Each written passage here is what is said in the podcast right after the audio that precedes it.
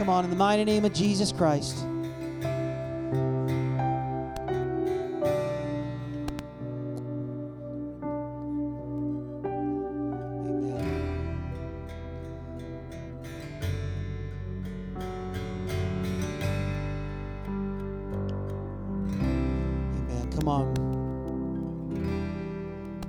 You nudge the person next to you tonight, look them right in the eyes, and say, You've got onion breath. Come on, how many walked in tonight was like, Whoa, onions. Holy cow. Come on. You can be seated tonight. Come on, I'm excited to uh, share a, a message with you tonight. I hope that is okay with you. We are going to get into the word, and I just ha- will have a download I'm going to give you tonight. And I love team nights because they're really important to me. I just told the, the team who met early to set up that team nights are probably my top two most important things at the church. That and our pursue nights. Uh, our Sunday gatherings are highly important, obviously, but the nights where I feel like where we experience the most momentum as a church is on our Wednesday night prayer. And I just got to do a little plug for it. This last Wednesday night, I'm not kidding you. I'm sincerely saying this out of the, the sincerity of my heart. I'm not being, um, um, ex- I'm hyping or being exa- exaggerating the story, which I, I can tend to do. Uh, Wednesday night, I experienced the presence of God in a way I have not experienced God's presence in a very long time. Like the moment James played that first note, it was like. And so I want to encourage you, if as a, you know, as our team, hey, we do it four times a month or every Wednesday. Even if you say, I'm just going to go once a month, I'm just going to be there once a month.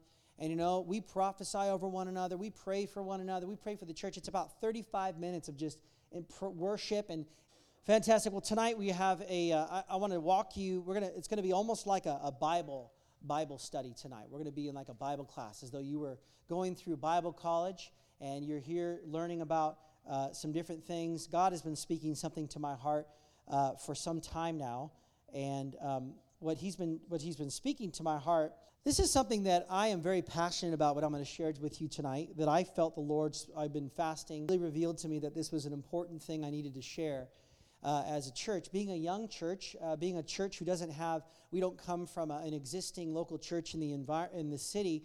So we really what we have to do is kind of declare these building blocks as we build our church and really begin to declare like this is kind of what we believe and this is who we are and this is the doctrine that we stand on. And so we're going to talk um, i don't want to scare you with this word we're going to actually talk a little about a little bit about a doctrine tonight. It's actually a, a doctrine. And what we're going to do is we're going to talk about rethinking uh, rethinking the church.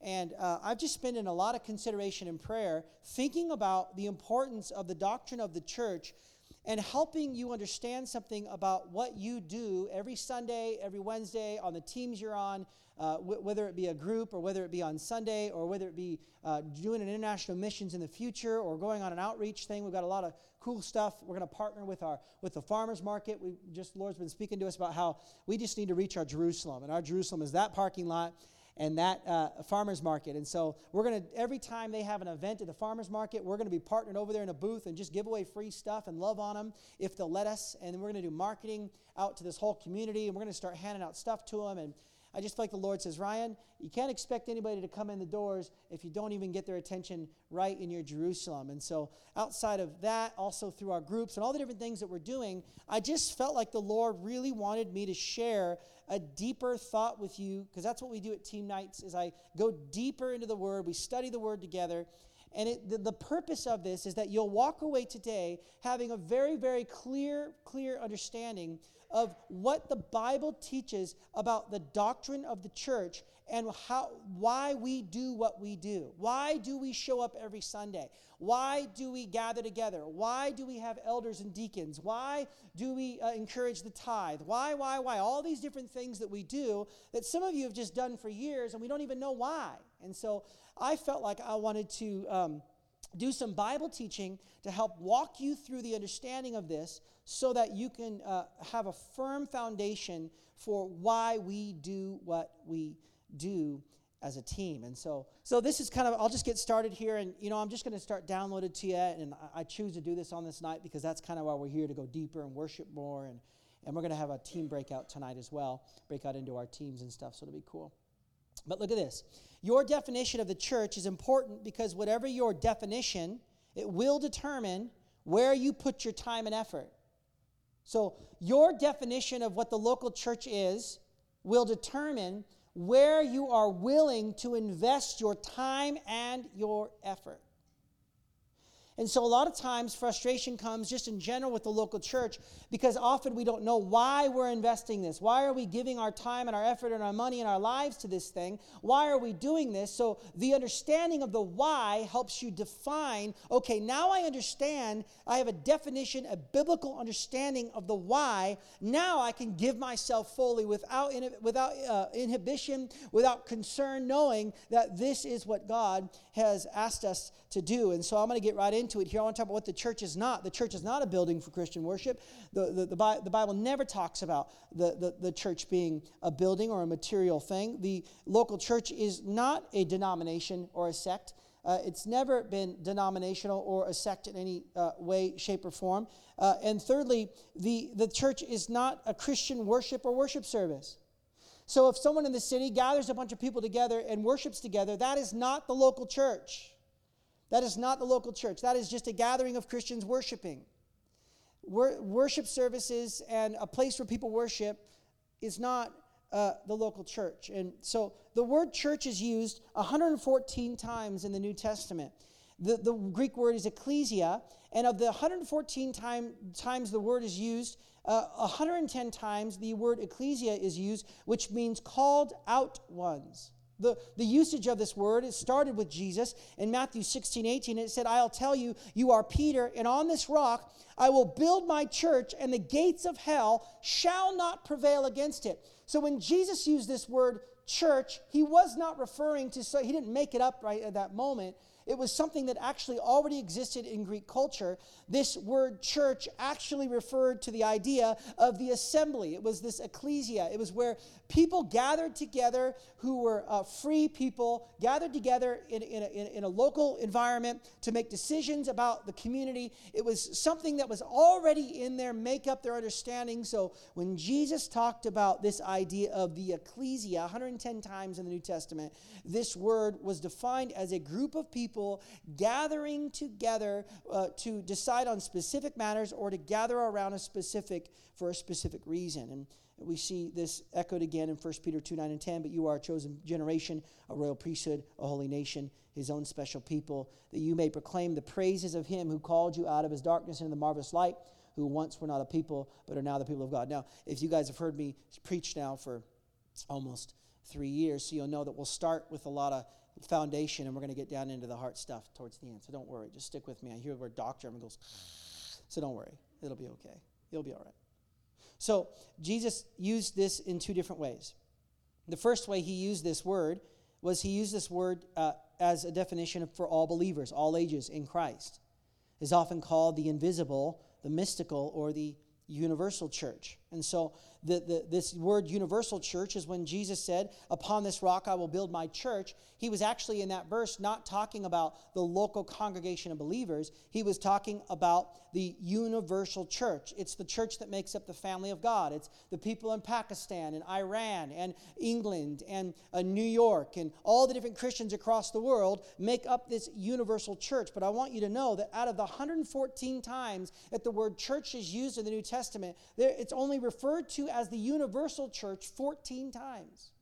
And so, through all the teaching of the church, Jesus referenced the idea of this uh, universal church where all Christians would, all Christians across the world are gathered together, and all of them, their responsibility as a Christian is to have relationship with God. It was about the universal church is about me individually having relationship with God with several other people. And so, it was used about 14 times out of uh, the entire New Testament. The second way Jesus taught uh, the church was the local church, which means a local congregation of believers. Of the 114 times the word church is used, it's used 95 times out of the 114 to define ecclesia, meaning a local gathering of people in a central location. And so, whenever Jesus talked about this, often he was referring to a group of people who were localized, that would gather together, that were distinct from other groups of people across the world. So, look at this quote here by Mark Dever. The, I'm concerned that many Christians don't realize how this important relationship with God, the universal church, necessitates a number of secondary personal relationships the relationships that Christ establishes between us and his body, the church, God doesn't mean for these to be relationships that we pick and choose at our whim among the many Christians out there. He means to establish us in a relationship with an actual flesh and blood, step on your toes body of people. And so he intends you to be in a place where you get your toes stepped on he wants you to be in a local church where you are rubbing shoulders with people that actually make you feel very uncomfortable. That's the idea and the definition of what this is. So, I mean, all throughout the Bible, Acts 8 1, the church which, which at which was at Jerusalem, 1 Corinthians 16 1, the churches of Galatia, 1 Corinthians 16 19, the churches of Asia, the seven churches of Asia that were talked about in the first three chapters of Revelation, Ephesus and Smyrna and Pergamos and Thyatira and Sardis and Philadelphia and Laodicea were all specific individual churches. And if you read Revelations 1 to 3, you'll see that each of those churches did things really well, individually. specific. They were unique bodies that represented different environments that each had a different call on their church. And so we see these are all throughout the scripture. Now, the word that Jesus uses when he uses the word ecclesia for the local body of believers, Jesus actually starts this conversation in the most unique of scriptures. He starts it in Matthew chapter 18. Now, if you've read the Bible a lot, you know exactly what chapter that is. If you haven't, it's okay. We're going to read it to you. Look where Jesus one of his first identifications in the Gospels of when Jesus brought up this localized Christian of believers, it is in this context in Matthew chapter 18. It says, If another believer sins against you, go privately and point out the offense. If the other person listens and confesses it, you've won that person back. But if you are un- unsuccessful, take one or two others with you and go back again so that everything you say may be confirmed by two or three witnesses. And if the person still refuses to listen, take your, your excuse me, that was the onions, take your case to the church, and then if he or she won't accept the church's decision, treat that person as a pagan or a tax collector. And it says, I tell you the truth, whatever you forbid on earth will be forbidden in heaven, and whatever you permit on earth will be permitted in heaven. I also tell you this that two of you agree on earth concerning anything you ask, my Father in heaven will do it for you. For where two or three gather together as my followers, I am there among you. And so Jesus identifies something for the local church. Now, remember, I felt strongly the Lord wanted me to share this with you because what I'm doing is I'm laying a foundation for you to understand why we exist as a church. We don't just do this because it's a good idea. We don't just do this because because it's I had nothing else to do and we started this church or we don't just do this because you'd rather be, you know, obviously somewhere else on a Saturday night and you know giving up your Wednesdays and groups and man, we do a lot, man, we're doing a lot, Ryan. And I say, "Okay, well, let me tell you why we do what we do." So Jesus here uses this and this is what he begins to identify about the local church. He says this, the local church is a made up is made up of a family, so it's brothers and sisters. So you're sitting next to your brother and sister in Christ right now. And so we're a family. Local church is not perfect. There are relational challenges and dis- disagreements, and they must be worked through. In order for us to be the church that God has called us to be, we must be willing to go through conflict, re- conflict resolution together.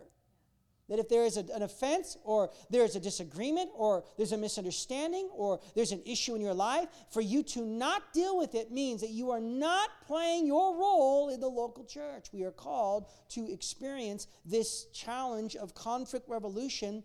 In our church, there needs to be a great need for love and patience until Christ comes back and make, makes us perfect.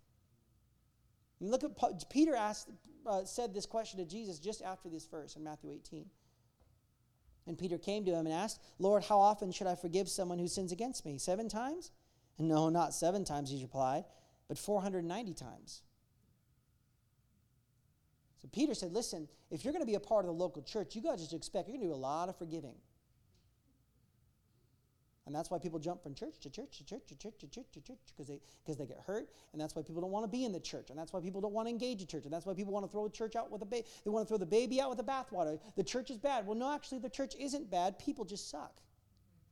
And we have to understand that in a relationship, we are committed to conflict resolution. So I'm just going to say it. If you got an issue in this room with someone in this room, work it out for goodness sake. Be a mature adult, be a mature Christian. Sorry, but just work it out. I know it hurts. I know they stepped on your toes. I know they said something wrong. I know they mistreated you. But guess what? Jesus died on the cross for that very reason. He took that pain on the cross so we don't have to carry it. So stop trying to carry the sacrifice of Jesus on your shoulders when He already took it for you. So come on, we need to be a church who works through this stuff together. Look at this. Local church is a place of discipline, a place where sin is confronted and disciplined. Look at this. Sanctification is a community project. That if I'm a professed follower of God and there's someone else in that in that room that's a follower of Jesus Christ and and they they are like, man, dealing with some sin in their life, I know that they're to confront me on that sin. You know what? You're living a certain life that does not adhere to the word of God and I love you and I'm not to give you I'm not to give you uh, tough love. I'm to love you toughly.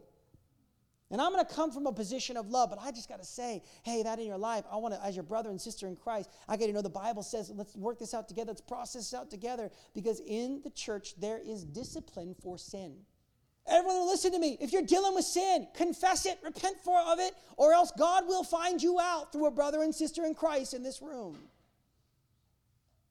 And if the Holy Spirit will speak to someone in this room, that person's dealing with this sin, and your responsibility is to go to them and say, Hey, I, I love you. Can I just talk to you about this thing, Lord? Oh my gosh, you're, point.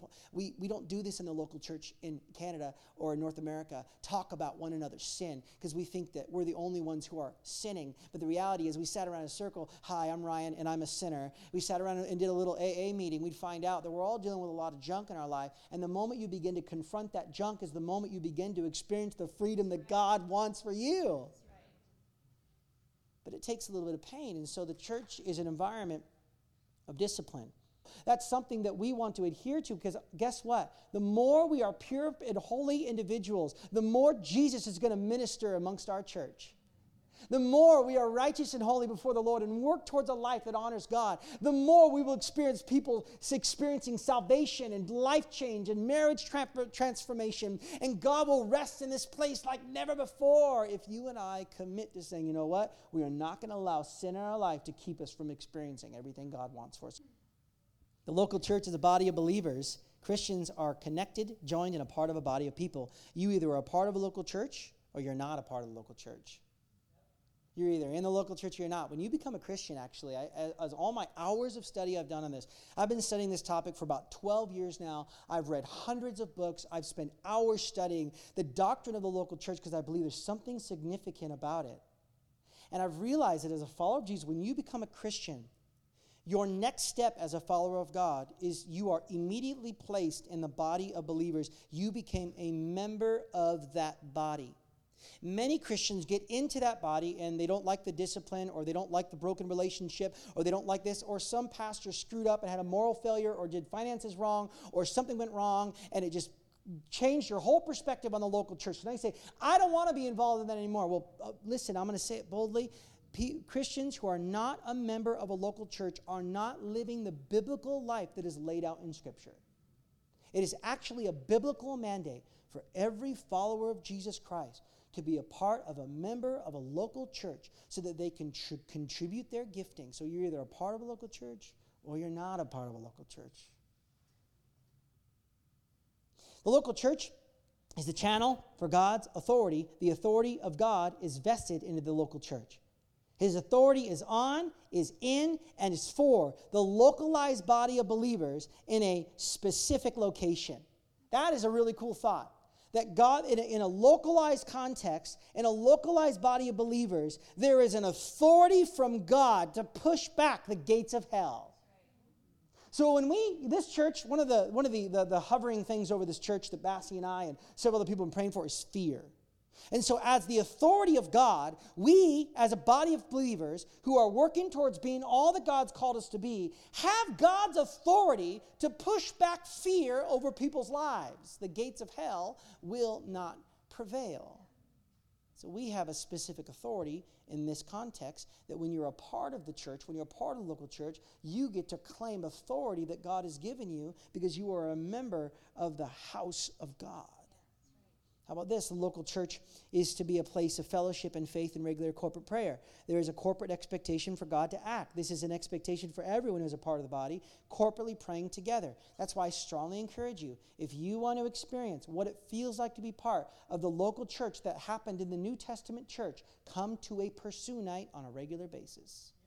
Because the church prayed together corporately. The church didn't just pray together individually in their car on the way to work. The church prayed together corporately. And when you corporately gather together on Sundays and pursue nights and groups and in this setting here in our team night, and we begin to pray together, God begins to do something because there is authority on the local church to break down strongholds in the lives of people. So I encourage you, make that a habit in your life. The last local church is the place that God promises to dwell. This is super cool. There is, there's a manifestation of God's presence that is unique to the gathering of God's people together. So there is actually a presence of God that is not found by yourself. There is a unique manifestation of the presence of God, and it is seen all throughout the Old and the New Testament. The Old Testament was the temple, and they gathered in the Holy of Holies and the Davidic temple and Solomon's temple, the uh, and Mo- Mosaic temple. And then the, the temple was destroyed. And then they gathered together and they began to pray. And in that unique environment, there was something significant in that specific location. In churches, all attendance checklist of Calgary. Whoop, they didn't do it. Whoop, they didn't do it. I don't care if you come to church or not for attendance sake. I care you come to church because I want you to experience the unique manifestation of God's presence.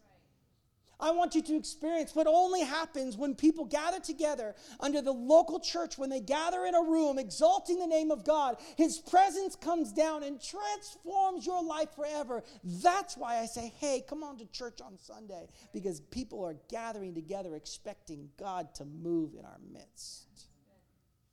There's a unique manifestation of God's presence. The local church is a gathering identified with the name of Christ. So, why the local church? Why? Why? Why do we get here? James 7:30 in the morning. Shows up on pursue nights, every pursue night. Shows up on team night. Guy works a full-time job. Why does he do that? Well, that's a good answer, James. It's not one of my points, but that's awesome. Why do we do this? Why do we why do we do all this? Why? Because your definition of why, well, well, okay, I can invest my time and effort into that. The first reason of why is that the local church is God's idea, and the pattern of how to build can and must come from God. So, why? Because when God talked about, when God taught us how to be people of God in the New Testament, he trained us how by talking about the ecclesia 95 times in the context of a localized believers and taught us how there's a pattern from God. We look all throughout creation, from Eden to the Mosaic temple to the Davidic temple. We look to all Noah's ark, detailed, orderly fashion. God would give just specific instruction on how they are to build their, the place for God to dwell. It has not changed since the temple came down. He then instituted the local church, and he has a plan in which we should continue to build. This plan involves deacons, this plan involves elders, this plan involves prophets and apostles and evangelists and teachers and pastors. This plan involves the, the power of the Holy Spirit by evidence of speaking in tongues, by miracles in your body, by walking on the street and experiencing transformation in the lives of people. This plan talks about helping orphans and widows. This plan is the way in which God will fulfill his purposes on on this planet. This plan is from God, it comes from God, and it's the way I believe that God has showed us how to build Love City Church. He shows us in Acts chapter 2, you've read this a thousand times. Verse 41 Those who believe what Peter said were baptized and added to the church that day, and about 3,000 in all. All the believers devoted themselves to the apostles' teaching and to fellowship and to sharing in meals, including the Lord's Supper and to prayer. And all the believers met together in one place and shared everything. Now, how many did? All the believers met together in one place. They worshiped together at the temple each day and met in homes for the Lord's Supper and shared their meals with great joy and generosity. And each day the Lord added to their fellowship those who were being saved. See, Ryan, it's right there. We gather together regularly, all of us in one spot. We go house to house. We do communion. We pray for one another. We share all things in common. We do that through Sunday gatherings, through our groups, through our teams and team nights, through our next steps, through our outreach, through everything that we do. We are trying to express this New Testament pattern. Now, have we chosen a specific method? Yeah, we have, because we feel that's the most uh, conducive, succinct, uh, uh, simple plan that we can institute to experience everything God wants us to experience. Is it the best plan? No. Is it a perfect plan? No. Have we got it all figured out? Oh, Lord, no. There's so many holes and gaps in everything. You guys, are, we want to communicate better with you and help you more and do more, but have we have it all figured out? Absolutely not, Lord goodness, you know that. But are we working towards building a New Testament pattern that is God's plan for this church? Yes. And we've chosen to have Sunday gatherings that are about equipping uh, disciples and reaching the lost, and to have groups that's about discipleship, and to have teams that are about fulfilling your purpose and making a difference and figuring out what it is God's called you to do, and next steps, going through your spiritual assessment, and what has God called me to do, and reaching out to all the things that God has called us to do for our future comes through this method that we've chosen that we feel really runs in line with what Acts chapter 2 says. Look what Rick Warren says. Healthy, lasting church growth is multidimensional. My definition of a genuine church growth has five facets. Every church needs to grow warmer through fellowship, deeper through discipleship, stronger through worship, broader through ministry, and larger through evangelism. In Acts 2 42 to 47, these five facets of growth are, are described in the first church in Jerusalem. Christians fellowshipped, edified each other, worshiped, ministered, and evangelized. As a result, verse 47 says, First, God added the growth, his part, when the church did its part by fulfilling the five purposes. Second, the growth was daily, which means at a minimum, this healthy church had 365 converts a year. What if this was the evangelistic standard of every church had to meet in order to call itself a healthy New Testament church?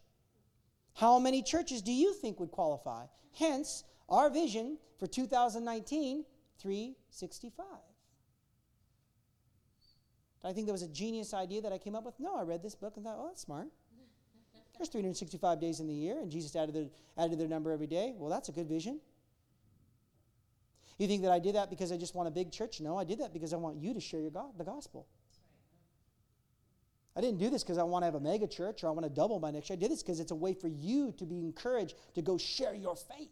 And tomorrow, we're going to talk about the story of the Jesus with the, the woman, uh, the Samaritan woman. And I'm going to walk through, basically, walk through how Jesus shared his faith with this woman. And we're going to end on a really encouraging idea about how you have it in your power to reach just one person, and one person reached a whole city. So you don't need to reach 365, you just need to reach one. And you start thinking about that in your life.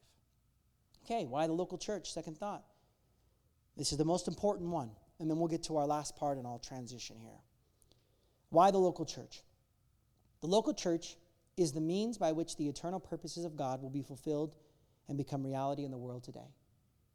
It is proven all throughout Scripture. We read it all throughout the book of Acts and all throughout every Pauline epistle and, uh, and Petrine epistle and the Titus and, and, and, and Jude, Jude. We see all of these uh, uh, uh, letters were written and the Gospels were written to identify that the eternal purposes of God that were intended to happen right now, 2019, on January 26th, in the city of Calgary, God has a specific eternal plan for this city, and He's chosen individual, localized churches to have a specific purpose to fulfill that call. That means Experience Church, and Connect Church, and Multiply Church, and, uh, and uh, First Alliance and First Assembly and all these amazing churches across the city. Did you know that they each have a specific call and purpose on their life as a church? Did you know that we have a we not we have a unique call of God on our lives at Love City Church? So when you come here, you're not just taking on the, the eternal purposes of God for that other church that maybe you were a part of before. We have a new focus, a new direction. It's not better, it's not more well thought out, it's not more genius. It's just another, another word in this sentence in God's eternal purposes for Calgary, which means you could probably go to any church in this city and experience the eternal purposes of God. But guess what? God placed you here. You think that was an accident? You think you had anything to do in that decision? You did not. So shut up. God brought you here. He brought you here for a reason because the eternal purposes of God for this church in this city, the specific call on Love City Church, no one else can accomplish in this city. And you get to be a part of that ever flourishing call of God, ever flourishing eternal purposes of God in this city, you get to be a part of seeing a society transformed and people's lives change, along with Experience Church, and along with Connect Church, and along with Multiply Church, and along with all my friends at Advanced Church, and these guys I meet with on a regular basis. And we pray together and believe that God has a plan for the city, and I just get to be a word in this sentence. We get to be a word in this sentence. I'll give you five things from this verse and then we're going to stop. Five things that it takes to accomplish this eternal purpose as a team. How do we, as a team, accomplish this eternal purpose of God for our church? The first thing is this the right heart, servant leadership. It says here in Ephesians 4 1 to 3, Therefore, I, a prisoner serving the Lord, beg you to lead a life worthy of your calling, for you've been called by God.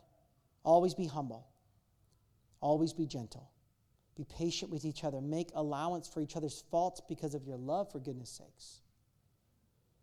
Make every effort to keep yourselves united in the Spirit, binding yourselves together with peace.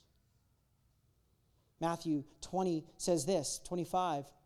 But Jesus called the disciples together and said, You know that the, church, the rulers in this world lord it over their people, and the officials flaunt their authority over those under them. But among you, it will be different. Whoever wants to be a leader at Love City Church must be a, your servant. And whoever wants to be first at Love City Church must become your slave. The right heart. Second thing is the right motivation, unity. It says here in Ephesians 4:46, "For there is one body, one spirit, been called to one glorious hope for the future. There's one Lord, one faith, one baptism, one God, one Father who is over all and in all and living through all, one body. Unity is the key to the presence of the Lord in the church. That's why I want to really warn you. If you have, uh, have this desire to either grumble or complain or gossip or hold offense or be angry. I love you, but please, please get through it because it could hinder the very presence of God in our midst. The presence of God runs toe to toe with unity. And when we are unified, God moves. We have to have unity together because I want the presence of the Lord to be when the moment somebody walks in that room, it's like, whoa, my second thing that unity does is unity is the key to the power in the church.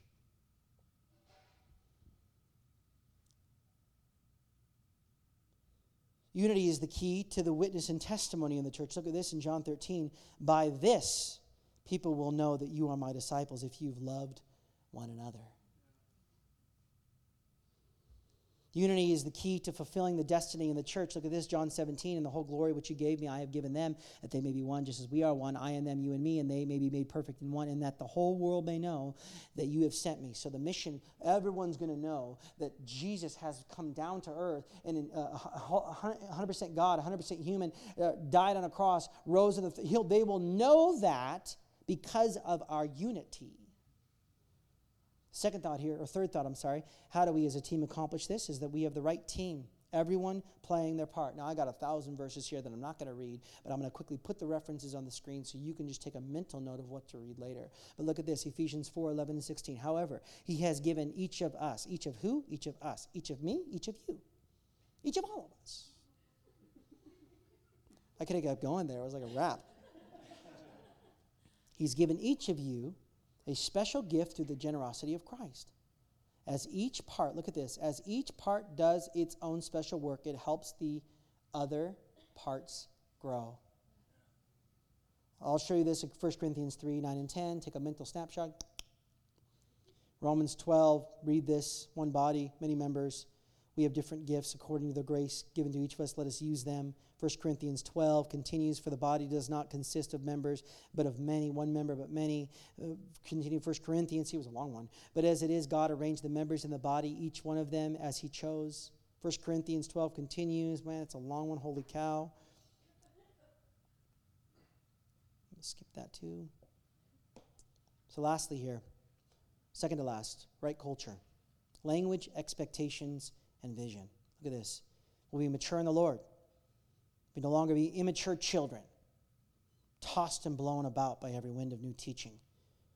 Not be influenced when people try to kick us with, trick us with lies so clever they sound like the truth. Instead, we will speak the truth in love, growing in every way more and more like Christ. The right culture. Culture of unity, culture of maturity is, which I think is really important. The right objective, the why. A Healthy, growing, loving church. Listen, look at this. When we work to build the church, when we do everything we can to make the church succeed, when we invest our time and talents and material things into the church, we are investing them into the eternal purposes of God. If we lead, it, will lead us to having meaning and significance. It will lead us to making a difference in the world by expanding the purposes of God in the earth. Look at what Rick Warren said. I believe the key issue for the churches in the 21st century will be church health, not church growth. And when the congregations are healthy, they grow the way God intends. Healthy churches don't need gimmicks to grow, they just naturally grow. So you say, Ryan, what is our vision? What, what is our vision? Well, there's twofold. We want to be we want to we want to focus on edification, discipleship, and multiplication, evangelism. This is our vision as a church. You say, what's our vision? Well, we want to we want to see lost people saved. We want to see saved people to be pastored and discipled.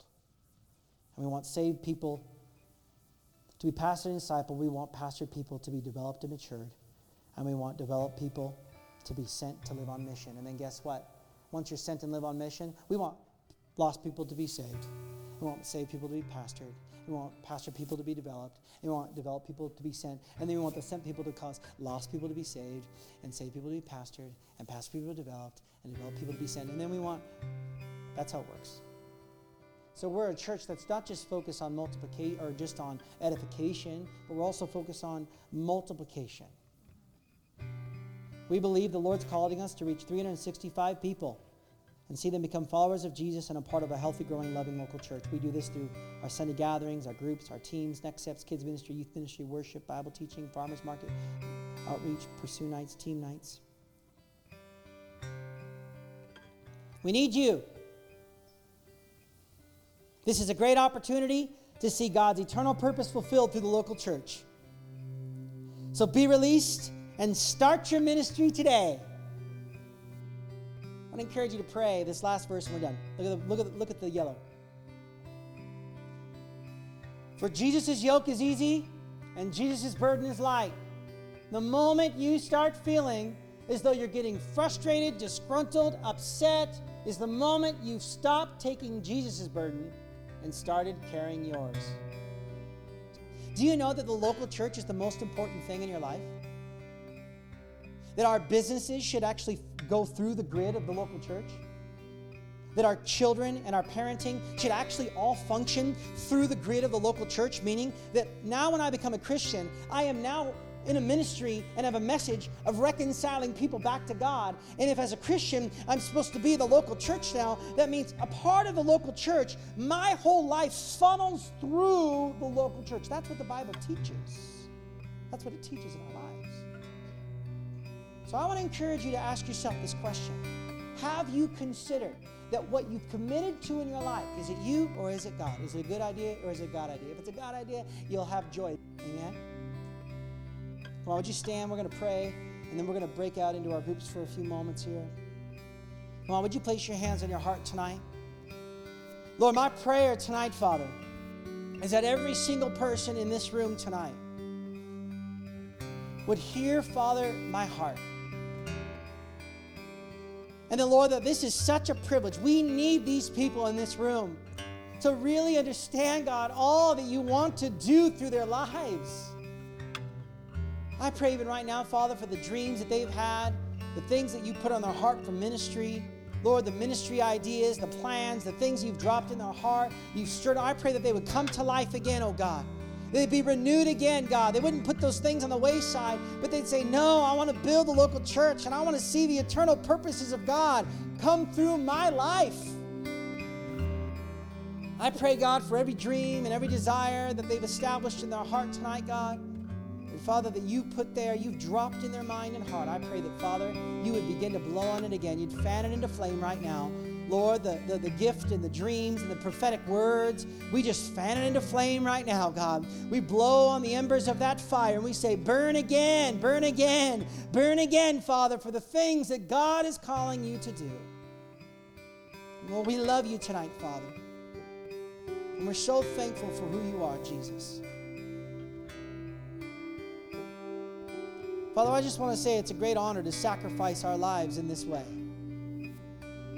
It's a privilege, Father, to be able to serve you in this way, that we might reach as many people that you'll allow us to reach for your kingdom. So we say, Lord, thank you for choosing us.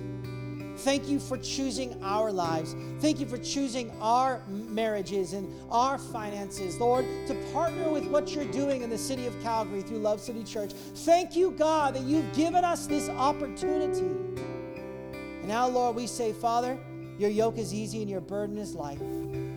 And I pray the Lord, you fill every person here. You'd strengthen every person here. You'd fill them with joy and fill them with peace and restore the joy of their salvation. Renew in them, Lord, a passion for your word and renew in them a passion for your presence and renew in them a passion for the things that you call them to do, oh God, tonight. Lord, we love you and we thank you for a wonderful evening tonight, Jesus. In your mighty name, amen.